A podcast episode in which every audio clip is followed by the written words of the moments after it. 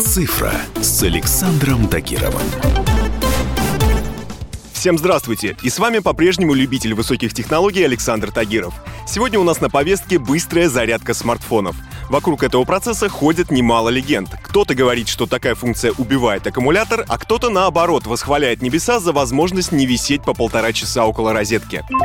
В любом случае, как-никак, мы уже привыкли заряжать современные смартфоны каждый день из-за высокого потребления энергии, а порой даже по нескольку раз. Времена, когда первые допотопные звонилки могли держать заряд неделями, ушли в далекое прошлое. Ну и как результат, сегодня сокращение времени зарядки батареи стало очень актуальным вопросом.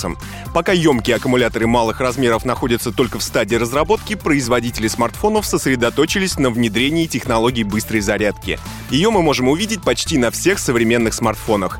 Так что давайте разбираться, что это такое и чем эта зарядка отличается от обычной. Раньше процесс зарядки гаджетов шел несколько иначе. До 90% аккумулятор заряжался током одной и той же мощности, а к концу цикла она снижалась, чтобы избежать невольной перезарядки батареи. Но современные технологии варьируют мощность тока в гораздо большем диапазоне. Оптимальное напряжение подбирается под каждый смартфон с учетом уровня зарядки аккумулятора.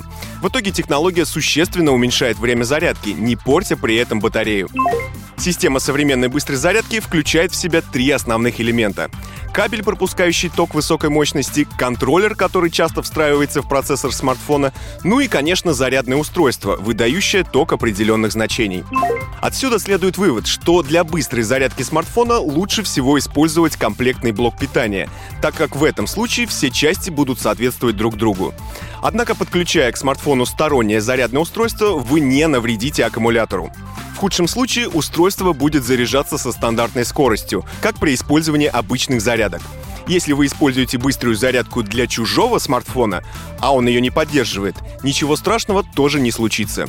Быстрая зарядка будет работать в базовом режиме и выдавать стандартный ток, который подходит для любых устройств. Однако и тут есть несколько элементарных правил безопасности, о которых мы часто с вами забываем. Первое. Не перегружайте оперативную память и не играйте в игры во время зарядки, во избежание перегрева батареи. Второе. Ничем не накрывайте заряжающийся смартфон и следите, чтобы он не оказался под подушкой или одеялом. И третье. Не заряжайте устройство с повреждениями корпуса, батареи или кабеля. С этим, я думаю, все абсолютно понятно. Также есть распространенное мнение, что зарядка усиленным током может негативно сказаться на работе аккумулятора и даже привести к возгоранию. Но профессиональные техноэксперты уверены, что этот процесс никак не вредит смартфону. К тому же такие технологии внедрены в современные гаджеты на уровне прошивки, и отключить функцию быстрой зарядки невозможно.